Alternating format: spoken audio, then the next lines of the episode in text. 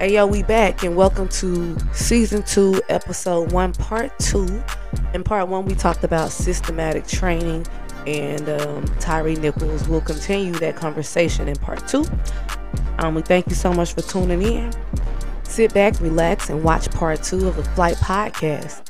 Here we go. How many black cops have killed white people in Highland Village?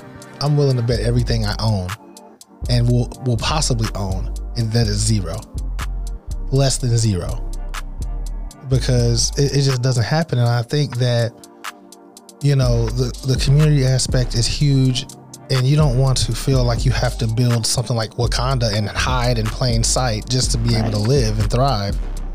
But that's almost what it's like. And you know, what? I'm just thinking about that right now. Wow, Wakanda was hidden. Yeah. Yes.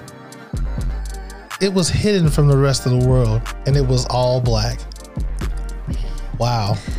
You know what? I'm not even gonna go there today because that would literally create a whole. nother- I just had a moment right Ooh, there. write that down. We're gonna make an episode on that. But yeah, uh, I can go real deep up in there with that whole topic. I do want to uh, bring a clarity point. Um, the the gentleman that I was speaking on, his name was Tony McDade. Just to bring clarity, it was a transgender man who was shot and killed by the police in 2020. Mm. So yeah, you don't have to be doing anything illegal to be targeted. And that's what I want people to understand. You can literally be killed for being black and minding your business. Yeah. It's that simple. And it just sucks when the hand the law is the reason why you're targeted and killed. Police officers, ones who are supposed to protect and serve. And again, it's not just white people killing us from a cop perspective. It's policemen in general. And like I said, it's because we're talking about a system that was literally created and rooted in oppression and racism. And now that we live in a integrated community or an integrated world, you have black police officers, white police officers, Asians, Indians, whatever. You have all these different eth- ethnic groups that are now a part of this force as a representation to say, hey guys, we ain't racist no more. Mm. But your principles are still racist. Your practices are still racist. White people have a certain privilege that I don't have when dealing with the cops they can run up on y'all. They can get in y'all's faces. They can say what they want to. And you're not going to call them aggressive. They not, you know, you're not throwing them, slamming them down to the ground like that. They're not being handled like that. Oh yeah, you could shoot up a whole coliseum and walk out alive. Movie theater, um, nightclub, church, grocery store, don't matter. Uh, they take you to Burger King, apparently. When Yeah. you shoot black churches up, that's a new one. Takes a lot of energy. Um, yeah, so I, I just feel like with a lot of, I'm not gonna say every department is like this. I'm not gonna say every police officer is like this, but a lot of police departments and a lot of police officers absolutely are racist and absolutely are rooted in racism. Don't care how many people you got on your force that's a minority. Ultimately, you are still rooted in racist practices, racist tendencies. And the only way to deconstruct that is to reconstruct. you know what I'm thinking of something. I didn't hear that those police officers were on leave. I think they just got charged, didn't they? Uh, didn't they just go straight to getting charged? I was about to say, I'm the, from what I read, they were all immediately fired. I don't, I don't remember reading anything about a leave, but let me, let me go get some clarity really quick because I don't want to miss, misinform. Yeah, um, because I mean, I remember seeing. I think who was that? Uh, mm, who was that in the uh, northwest? Uh, George Floyd. George Floyd. Okay. Oh, okay, okay, got you. So yeah, I remember George Floyd, the cop who killed him. Didn't he get to go on leave or something like that? There was a whole bunch of instances where the cops weren't immediately fired. Oh yeah, I mean, if if we being honest, every incident, the the Chauvin dude, um, that's the the one that killed Eric Garner. Okay, yeah. Chauvin dude. Um, who else? Uh, the lady that killed the man in Oklahoma. I can't remember her name. Yeah. all of these people went on some form of leave 1st Mm-hmm. and then ultimately, if they did get terminated, they were terminated or reassigned or whatever the Right, case. yeah. But ultimately, they start with leave so that they can investigate, right? Yeah, they're still and once they conclude their investigation or once they get to a certain point within the investigation, they determine the nature of your job. Mm-hmm. Now, some of them remained on leave, others were formally fired, but I don't believe that anybody was immediately fired like this. Like, I mean, look how long it took the Breonna Taylor thing. Mm-hmm. Like, it it took like two years You know what? And- before they start charging people. yeah, and that's another thing too. We don't really get to see these people in jail. No, We don't get to see them, and I'm starting to think like these people are like in these witness protection kind of environments to where they can actually still live a life. Because I have not, I have yet to see any stories about these cops that kill people that supposedly went to jail. I don't see them in orange jumpsuits. I don't, you know, we don't hear anything else about them. You know, so I'm starting to kind of think about that. Where are they? And I, I would like to see some proof that they're actually incarcerated. I would like to see that. You know, I I've had my theories with stuff like that too, because I'm not gonna lie to you guys. People would call me of some form of conspiracy theorist or whatever. I don't really like titles, so I don't use them. But I do have ideas and thoughts that they tell us something, but something else is happening. So, for oh, example, not to say that this is the actual case, but let's just say the Derek Chauvin dude, the the dude who killed Eric Garner. Let's just say he's the topic right now. And he was charged, excuse me, and he went to jail. We don't know that he's actually in a cell. Like they could have gave him a ticket and gave him a new identity and sent him somewhere. Absolutely. 100%. We don't know. We are just hoping and assuming that justice is actually being served. Mm. And even if he is actually in jail, we don't know what kind of treatment he's getting. Oh, He could be in a nice cell with a TV and living the best life. Yeah. You know what I mean? Taxpayers' dollars. We have no idea. We are very trusting in a government that has continuously lied to us. Oh, And. I think that that's interesting within itself. It's like you have so much trust in a government who has literally lied to you about everything. Mm. You have so much trust that they are doing the right thing when they haven't even done the right thing by black people still in 2023. You know, and that's a, a good point. I wanted it, this will be another episode because it, it's it's so much to un, to uncover and talk about how we as black people in this country still represent this country.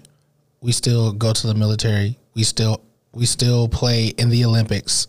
We still participate in all these things with a big flag on our chest and a target on our back. It's crazy. Mm-hmm. It's crazy. I think about that a lot. And again, I'm I'm I'm me. So I, I, I be myself authentically in everything that I do. I don't stand for the Pledge of Allegiance or the flag because they don't I don't they don't represent what I stand for. Right. So people will be like, "Oh, you're in America. You need to stand up." It's like, well, no, I don't have to subscribe to that. That's a choice. You choose to stand up. You choose to put your hand over your heart, and you choose to pledge. I'm not pledging with something I do not agree with. I'm not free here. There's no true freedom here for people that look like me. They're not fighting for my rights. You feel me? So I personally, I don't subscribe to certain things. So no, I'm not joining the military because they don't represent what I represent. Right. It's like I'm good enough to fight for you, but I'm good, not good enough for you to make sure y'all are not racially profiling me or make sure I have certain benefits or make sure, you know what I mean? Like you don't care about me. You care about what I can do for you Right. what was that quote? Um, it's some quote I be hearing all the time in music. I can't remember who said it. So it's not what uh, Your country your can do country for can you. do for you. It's what you can do for your country. And it's like I, I'm not doing anything for my country. No, because this country does not care about me. Because if it did, the things that happen to black and brown people would not be taking place still in 2022 Still. 23 you have people who say things like oh you know that was long ago.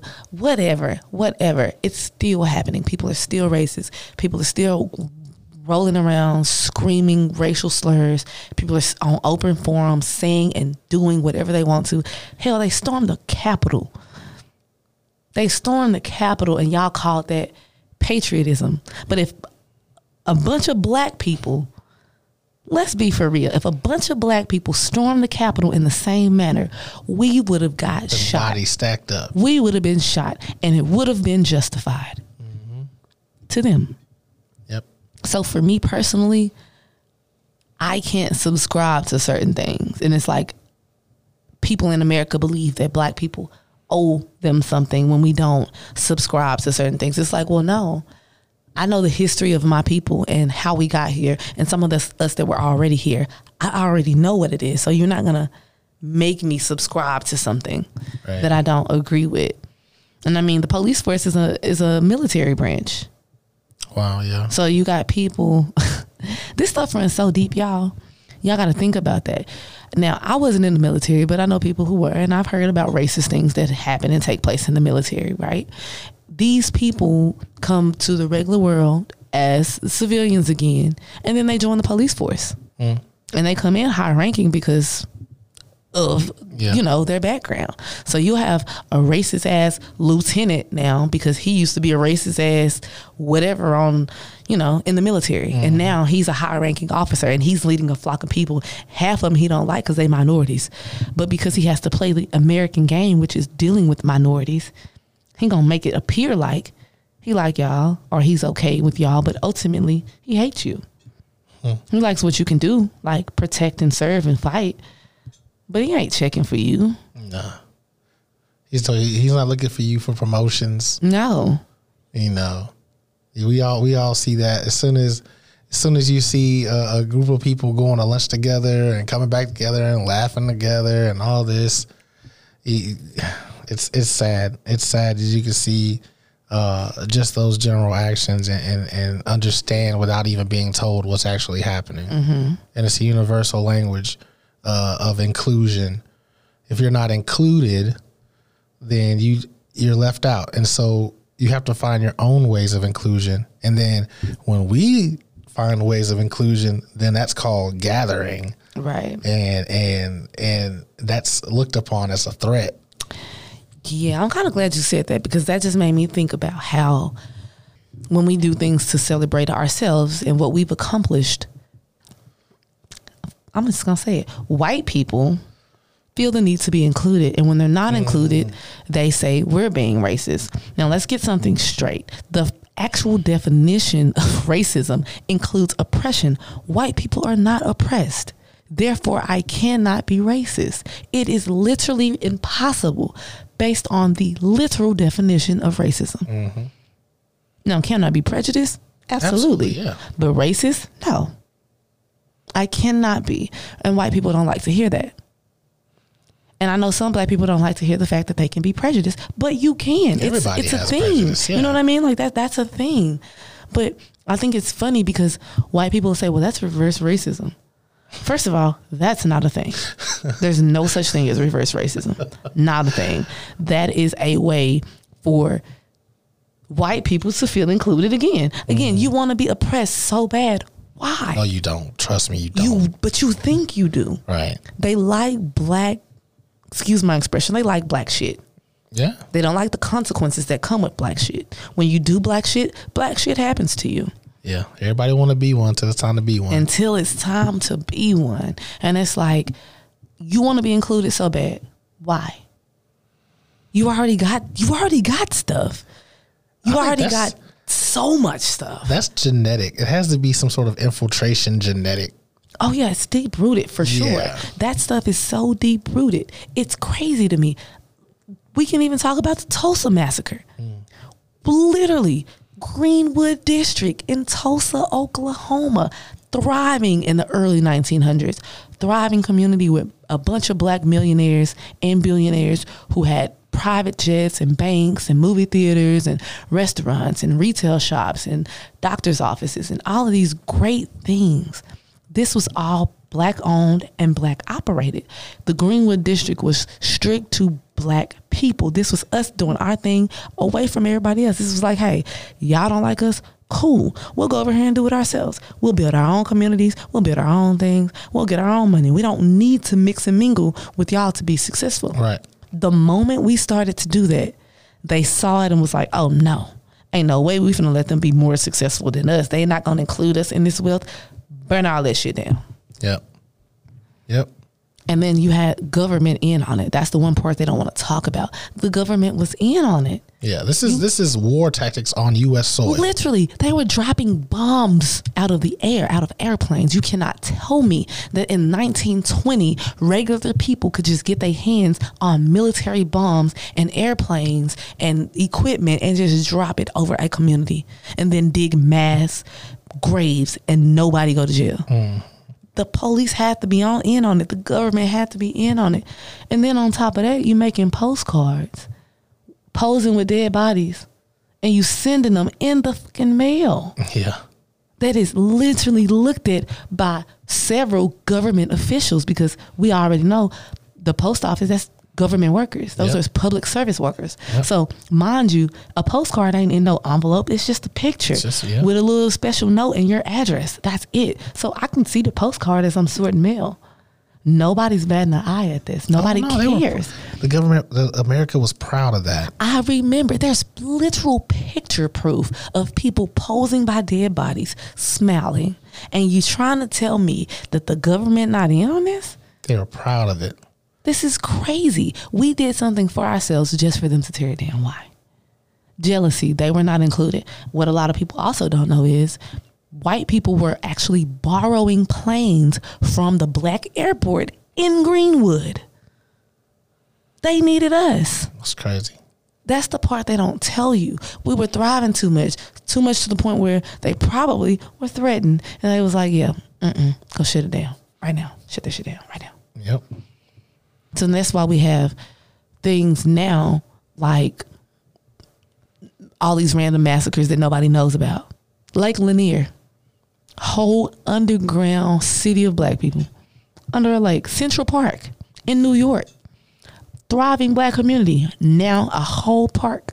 Yep. They quietly wipe us away, loudly though. Yeah. Very loudly. Let's be for real.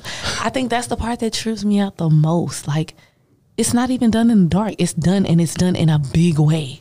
in in the same country that we represent, and that's I, I just don't understand it. How America is is acting like, oh, this is so horrible, and then like like I said, they're proud of it. They're putting it on postcards. They're pouring water over it.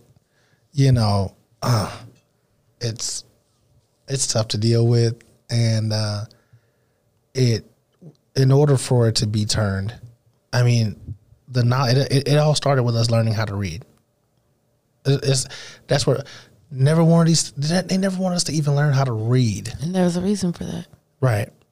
And now, and, and it, it got from reading in the 1800s, or let's say probably yeah, probably 18s, yeah, probably late 1800s, to all of a sudden owning a bank and land and Yep, planes yep.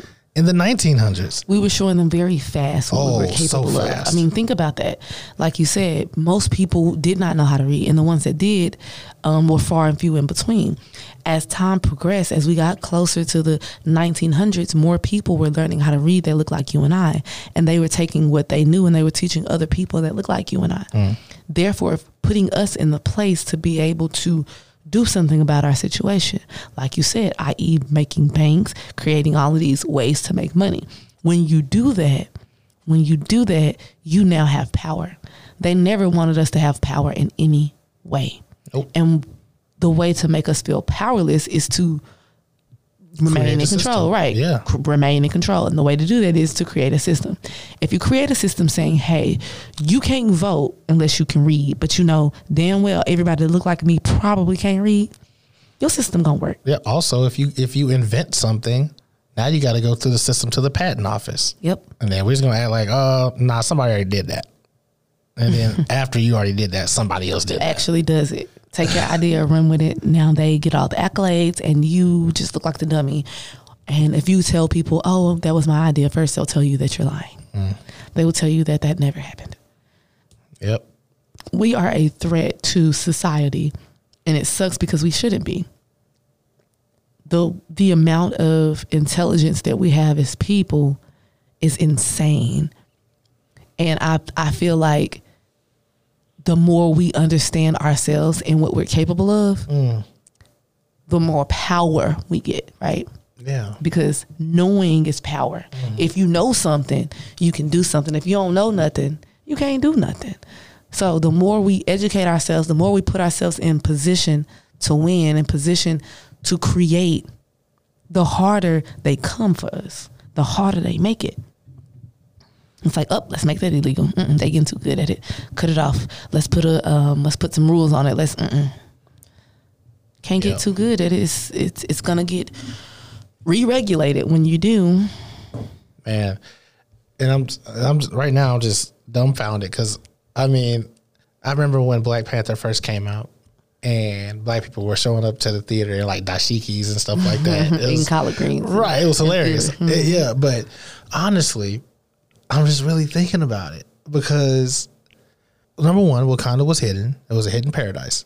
Okay, America wanted their weapons, uh, wanted their materials to make weapons. This is basically the re- the only reason America wanted anything to do with Wakanda because they had vibranium and they wanted to use it for weapons. That's an American concept, obviously. um, uh, but I'm starting to think because, like I just said earlier, black people went from not being able to read to inventing things.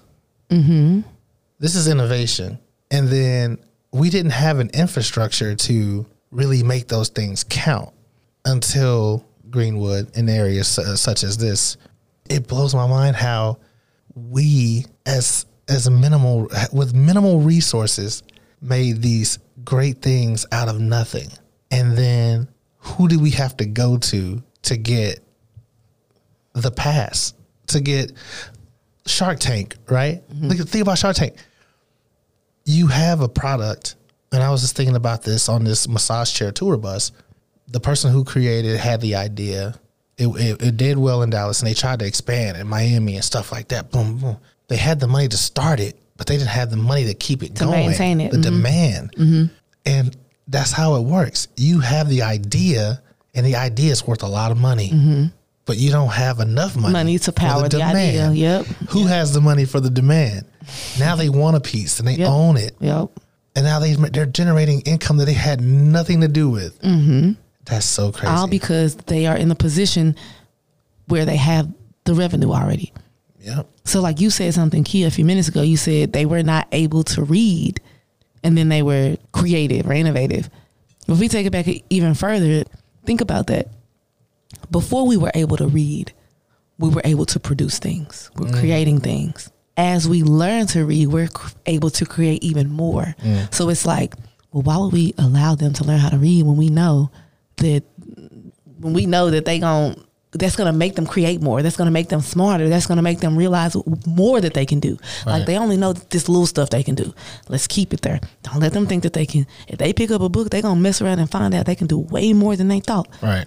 Because the more you know, the more you grow. The more you grow, the more you create. It's Yep. a it's a cycle. But like you said, we don't always have the the revenue to back the idea. And what we do is we take our ideas to people that got the revenue, and now they want a piece of the pie.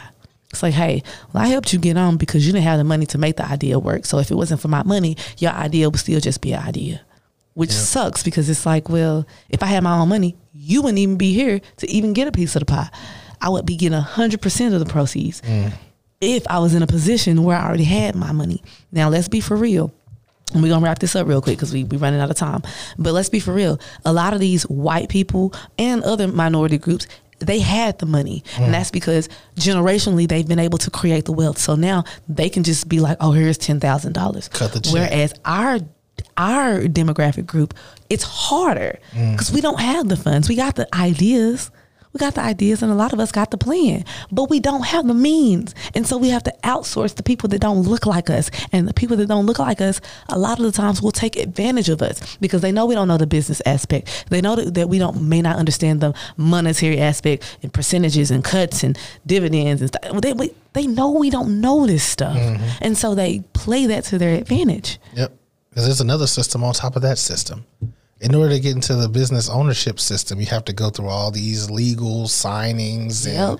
authorizations. Yep. And every time you go a level up, it's just somebody else that don't look like you. Yep. And that's why it's important that we put ourselves in positions to be in these positions. That way, when you outsource, you can run into somebody who looks like you.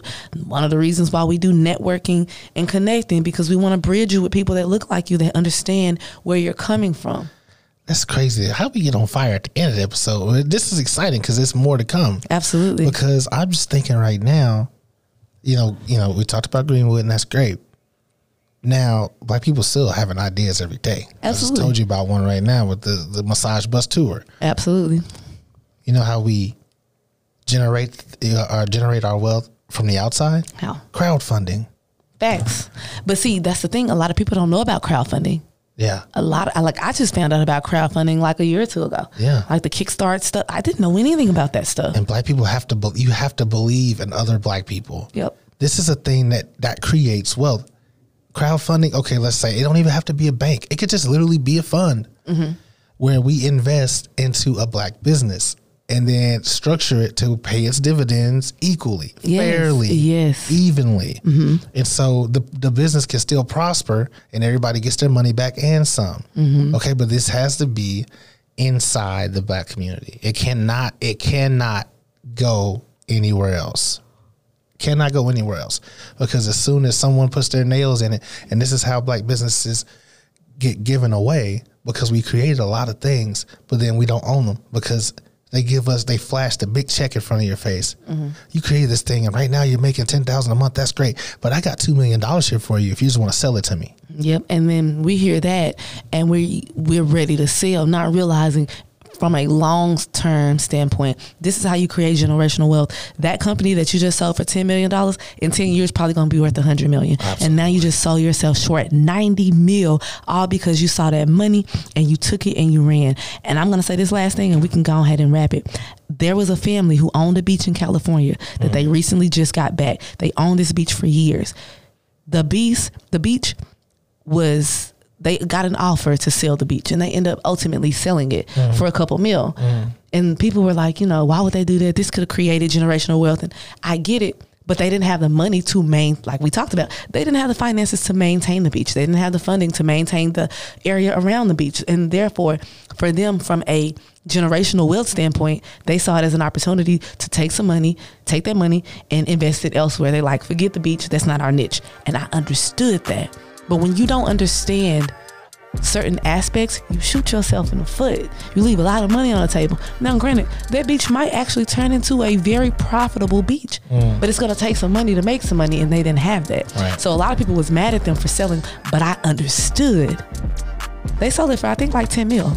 wow But yeah, um, hey, Yeah, this is a flight podcast, man. This is an exciting time, and you know we started with one thing, and it just kind of branches out. It always like does. that. Yeah, and so there's more to come, especially on these two topics right here, two or three topics. Uh, but you know, for now, just keep your head up.